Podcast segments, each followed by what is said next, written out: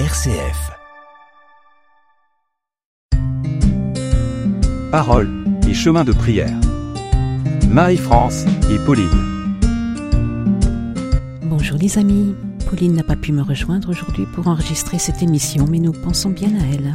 Nous voici entrés la semaine dernière avec le Père Découffement dans le mystère de la Trinité. Oui, nous avons déjà abordé plusieurs points. Le caractère relationnel de l'être humain, l'importance que les hommes accordent à l'amour et la joie de partager avec une tierce personne l'admiration que nous avons pour quelqu'un. Alors découvrons ce que peut encore nous apporter la Trinité au cœur de nos vies. Quatrième point. La joie des hommes à imaginer et à créer quelque chose de nouveau. Saint Augustin a développé l'analogie qu'on peut trouver entre le mystère trinitaire et la structure de notre esprit. En concevant des mots et des poèmes dans lesquels il s'exprime, l'esprit humain ne peut s'empêcher de le regarder ensuite avec amour.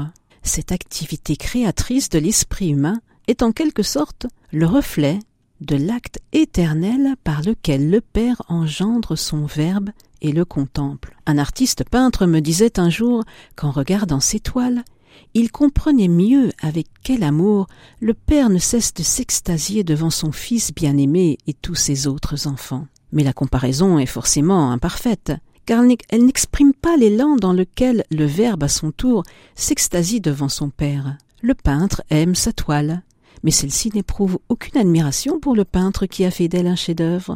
Cinquième point, la différence fondamentale entre dépendance et humiliation. Quand je reçois un cadeau de quelqu'un, je ne me sens pas humilié de l'en remercier, surtout si je sens tout l'amour avec lequel il me l'a offert. Ce sentiment de dépendance existe en Dieu le Fils reçoit éternellement tout son être du Père. Il ne lui est pas inférieur pour autant, car il est aussi éternel et aussi intelligent que lui, puisqu'ils ont depuis toujours la même et unique intelligence. Puissions-nous accepter de recevoir beaucoup des autres, et les en remercier beaucoup, sans ressentir cette dépendance comme une humiliation? Sixième point, l'idéal de toute communauté, l'unité dans la diversité les trois personnes divines réalisent éminemment le rêve de toute communauté, pluralisme qui respecte la personnalité de chacun sans nuire à l'unité du groupe. C'est l'idéal de tous les couples, ne faire qu'un tout en restant deux, ne tomber ni dans l'amour fusionnel, ni dans une simple coexistence plus ou moins pacifique. Ici encore, on comprend mieux ce désir profond du cœur humain, si on le met en relation avec le mystère trinitaire. Les trois personnes divines ne forment littéralement qu'un seul être, et pourtant elles ne sont pas des copies l'une de l'autre. On comprend alors pourquoi Jésus désire tant que ses disciples vivent dans le respect des dons de chacun et dans la volonté de ne faire qu'un, manière privilégiée pour l'Église de manifester le mystère trinitaire qui l'habite. Et c'est l'Esprit qui dans l'Église opère ce merveilleux équilibre. Il est à la fois la force centrifuge qui pousse les membres de l'Église à se disperser aux quatre coins de l'horizon et à s'y spécialiser, et la force centripète qui rassemble tous ses membres en un seul corps. Père, que tous soient un en nous, eux aussi, pour que le monde croie que tu m'as envoyé. Évangile selon Saint Jean chapitre 17 verset 21. Nous ne pouvons donc pas donner raison à Emmanuel Kant lorsqu'il affirme que le dogme trinitaire n'exerce aucune influence sur la vie des chrétiens. Bien contrairement à ce que nous dit Kant, nous venons de voir qu'en nous révélant le mystère de sa vie trinitaire, Jésus nous fait comprendre la meilleure façon de vivre nos rapports interpersonnels à l'intérieur de toutes les communautés au milieu desquelles nous vivons. Seigneur, nous te prions pour nos communautés paroissiales. Nous te prions pour l'Église tout entière. Nous te prions pour les groupes sociaux auxquels nous appartenons. En leur sein, viens nous aider à vivre l'unité dans la diversité.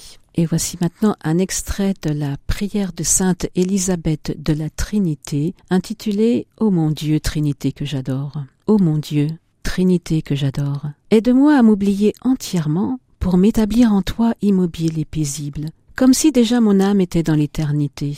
Ô mon Christ, aimé, crucifié par amour, je voudrais être une épouse pour ton cœur, mais je sens mon impuissance et je te demande de me revêtir de moi-même.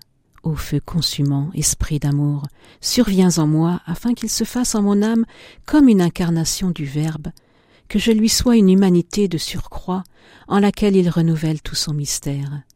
Et toi, ô Père, penche-toi vers ta pauvre petite créature et couvre-la de ton ombre. Avant de nous quitter, nous vous proposons d'écouter un chant d'Hélène Goosebale, chant intitulé Trinité Sainte.